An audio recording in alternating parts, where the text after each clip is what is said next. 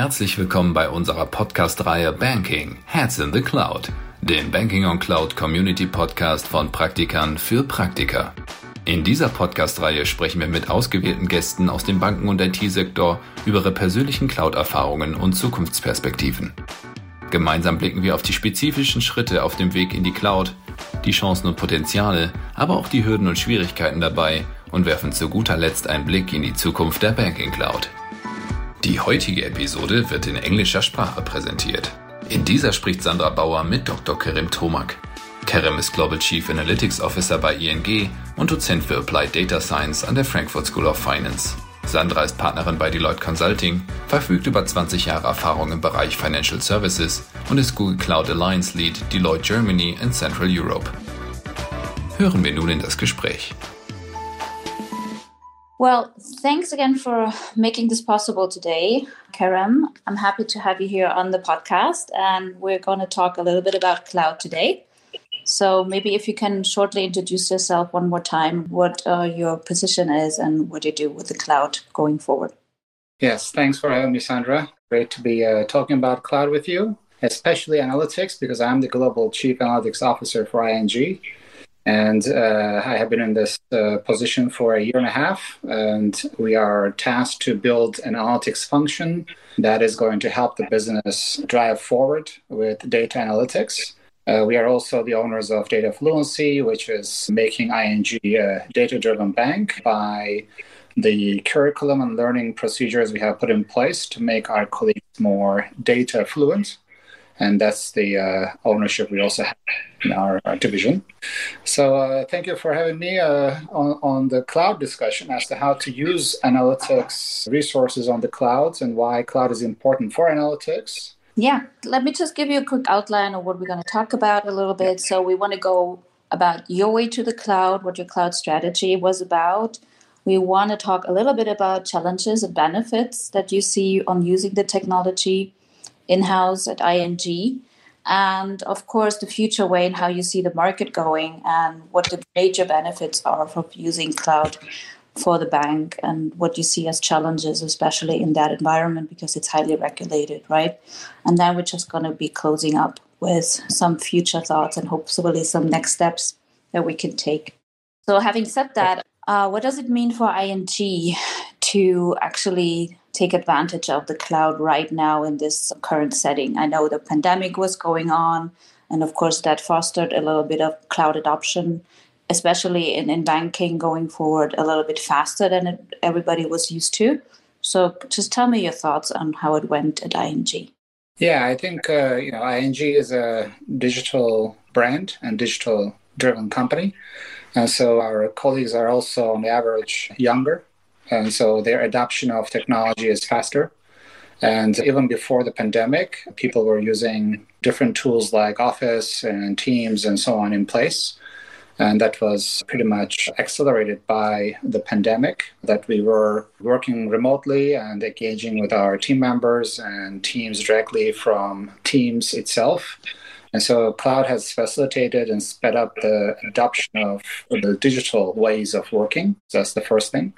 The second thing is because we were actually exploring the use of cloud, especially within the analytics team, uh, that we were able to connect to each other on the cloud, but also explore different tools available for us on the cloud to speed up productivity uh, we have been able to share projects and information and learnings through the cloud much more efficiently and also test different tools that are open source that's available to us in a much faster fashion so we could actually test the ideas. But let's talk about what it means to use cloud for analytics and how does that ties to the cloud strategy overall for ING. We are definitely using the cloud technology from the perspective of using open source tooling that's available on the cloud. That means that we are looking into solutions like Kubernetes and solutions around open source uh, tooling for Python and TensorFlow and different self learning algorithms that's available, made available by Google and Microsoft and others and uh, always assessing whether those packages are useful for us and different things we do internally. And when we are able to identify those tools and different techniques, especially like I said, within the context of self learning, that we test those methods first and uh, see if we can use them to solve our business problems. And so our teams definitely have capabilities around advanced data science techniques uh, within the analytics team. And that includes the use of machine learning tooling and Stack. And as you know, Python and uh, R and uh, TensorFlow and other tooling allows us to experiment with different ways of using algorithms to solve problems faster. So that's an ongoing part of our strategy for analytics to actually scale on the cloud by using these toolings first and testing them and then adapting to our needs. Obviously, one thing we are always careful about is making sure when we are using the tooling that's available for us that we test it on prem and make sure that uh, all the security uh, checks and balances are put in place and so when we are using a certain open source library, for example, we make sure that that is uh, tested, uh, screened, and approved by our IT organization. And then we only can use it uh, openly for our purposes. Also, the data that we need to use, obviously, to build these solutions, we need to make sure are non PII. And so they are either anonymized fully or protected uh, so that we are not really using the data that is specific to ING uh, that always stays on prem. And we always use uh, cloud solutions only when we have clearance from all the internal checks and balances. And only then we are uh, allowed to use cloud being a bank, of course, that safety and security is on the forefront of everybody's minds, right? I mean, you're dealing with transaction on, on a daily basis, and any money laundering is, is, of course, one of the topics that has been discussed over and over, and the fines are, you know, usually not that small. So, do you have any insights on how cloud can help you in that regard? Yeah, absolutely. I think the, the most important thing is that cloud is, let's say, providing us a sandbox. And the sandbox works in our favor in two ways. One is we need to be able to learn the state of the art tooling for anti money laundering, fraud detection, any kind of pattern recognition based applications in our business. We can test in the sandbox and once we are able to use the sandbox to our advantage to learn these tools and techniques, then we can bring them on prem and uh, to use these toolings on prem to make sure that, like we said, that those, these tools are protected and screened for the best adoption of these tools in on prem. And then what we are able to do is that in certain applications, we obviously use compute more so than the actual data moving and data management. So what we are able to do is to just tap into the cloud's compute power to speed up certain processes that are independent of or, and not really dependent upon uh, any PII data, but just purely computational. And then there we can actually use the compute power of cloud to be able to have the very heavy computational aspects of these algorithms we can tap into using the cloud's background and engines. And so that extends our on prem engines and on prem compute power. And that's when we need cloud for the most part and then we bring back all the actual data processing on prem so that we can actually use the data where the data resides yeah. So basically, you're leveraging the cloud to speed up your development process, make sure that it works properly, and then redistribute that back into your um, on-prem deployments correct. to to utilize it going forward.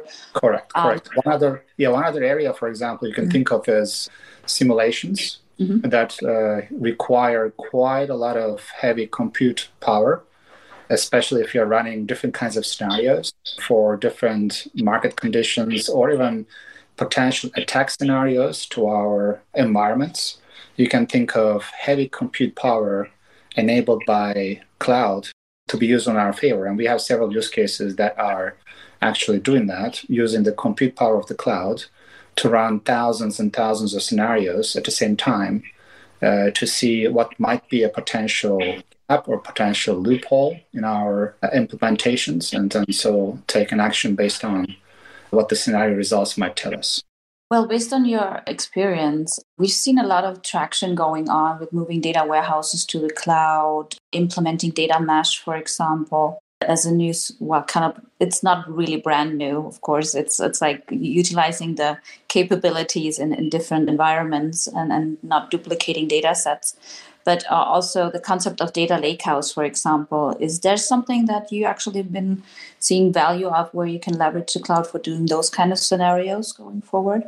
Yeah, outside ING, potentially independent of ING, I see benefits, but we have to be very careful as the bank that we need to make sure the data resides where the data is collected. Right. And so it's usually residing on our prem, and we do not use cloud based lakes as of yet. We see the benefit of it, but I think it is very dependent upon what the EU conditions tell us as to what we can can't use in terms of implementing data warehouses and data lakes on the cloud. Outside the financial services area, I see tremendous benefits of using cloud uh, for the lake implementations. Extension of existing lakes with full protection of the lake infrastructure is a possibility again, but that's dependent upon what we are allowed to do from the DPO office as to what is allowed to be put on the cloud. We have to abide by. Right. And so, if the lake, if let's say we can think of a lake instance where the data on the lake is fully protected and secure, uniformly, let's say, anonymized and pseudonymized, and that the data is pretty much stripped off of the PII part of the data, then I can see us using it. But unless that's guaranteed and proven and that's also approved by the DPOs, it's really mm-hmm. hard to use that environment for us. Yeah, I, I, see the adoption rate of public cloud, of course, in, in the FSI space is, is limited to a certain extent. Um, we see a lot of traction also in the, the ESG environments that we've been working with. So ESG strategies are put in place. You know, the reporting on ESG data is becoming more prominent as the Huge. data are approaching. So you would utilize a lot of other data sources that are not Huge. privately owned, right? Is that something that you see in the future coming up? 100%. Definitely, uh, we are looking into procuring different kinds of data to build our ESG intelligence we have started to actually build solutions around what can we provide to our colleagues who are looking at our loan portfolio uh, to see how can we look into the sustainable assessment or sustainable portion of our portfolio how much of it is measurable what kind of measures we should put in place how mm-hmm. can I actually, as a relationship manager, look at my client portfolio and encourage our clients to uh, be more sustainable, environmentally friendly, and so on. So, those kinds of activities we are already engaged in, it's essentially a continuous kind of evaluation of what other data sources can we bring to ING to enrich our own data from different industries, from different parts of the world, from publicly available data that we can actually tap into. Obviously, cloud is a good entry point for us that we are continuously assessing and looking into. You know, that's going to be a continuous learning process for us because we need to understand, you know, what are some of the available data sources out there. Either we can purchase or we can actually use freely. And as you know, majority of this effort goes into cleaning the data, putting it together. Uh, that's eighty percent of the work. And collecting, yeah, yeah, yeah, usable. Making, yeah, exactly. Making sense of the data is the first yeah. job I have. And, so.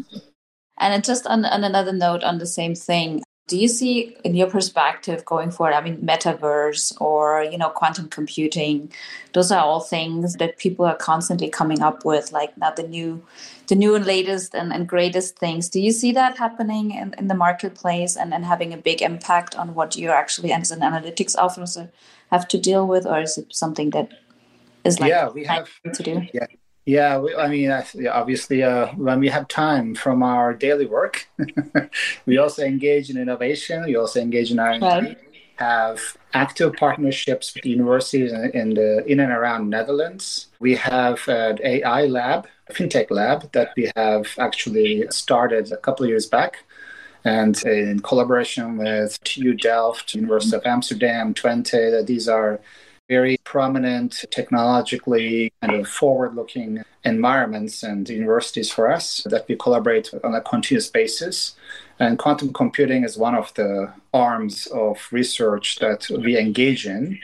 And there are many other things that we also look into for, uh, you know, either coming up with new algorithms or new ways of automating the business uh, kind of implementations, but also more sophisticated algorithms for fraud detection, anti-money laundering. We engage with uh, universities that I just mentioned. And quantum computing is definitely in the forefront of all of these efforts, looking into quantum algorithms that we could use for fraud detection, mm-hmm. uh, or any other specific algorithms we can actually look into to implement on quantum computers. Long story short, we experiment with these areas, we continuously look into these areas. And with an eye on, I always tell my team whenever we engage in a research field, we want to make sure that the result of this research ties into a tangible product on ING side, uh, because we want to get obviously a certain return investment but on the flip side, it's also a, investment for talent that we hire from universities, and so it goes both ways. And we uh, continuously look into these environments and uh, new new research areas. Metaverse is interesting because it's a whole new concept. It touches on crypto, it touches on uh, Web 3.0. Uh, I think that's the part that is interesting for us to look into, keep an eye on. Mm-hmm. It's very, very early stage yeah. uh, for us to find out what's the financial services aspect right. of Metaverse. Obviously, there is some um, uh, use of and the adoption of uh, crypto on fintech or Web 3.0 environments. So, uh, long story short, we are looking into it. Uh, do we have anything concrete? Not yet. So, um, coming back to the public cloud discussion, and ECUC is, also something that can be leveraged how do you see ING's cloud strategy evolving over the next five to 10 years? What's your thought? We are actively participating in ECUC uh, since the beginning of it. We are always contributing to different thought pieces and different position papers that are part of the ECUC efforts. Um, ECUC obviously is a coalition of the banks uh, to talk about what the banks should think about or should do or should work towards within the cloud context. I think the secure use and adoption of cloud for the compute power that the cloud has is probably the most important piece. And you know, my thoughts around adoption of cloud, I think it depends critically on the interactions between EU at the EU level and the US and the rest of the world.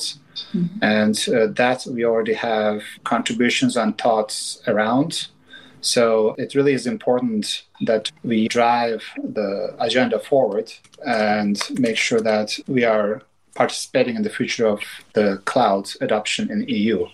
But again, I have to stress this is an EU level effort. Uh, we contribute to it from different aspects like data protection and legal and IT. So it's not just an analytics effort. Analytics is an end user of it and really passing the requirements to this group as to what analytics needs to happen from the adoption of cloud and the use of data on the cloud and algorithms on the cloud.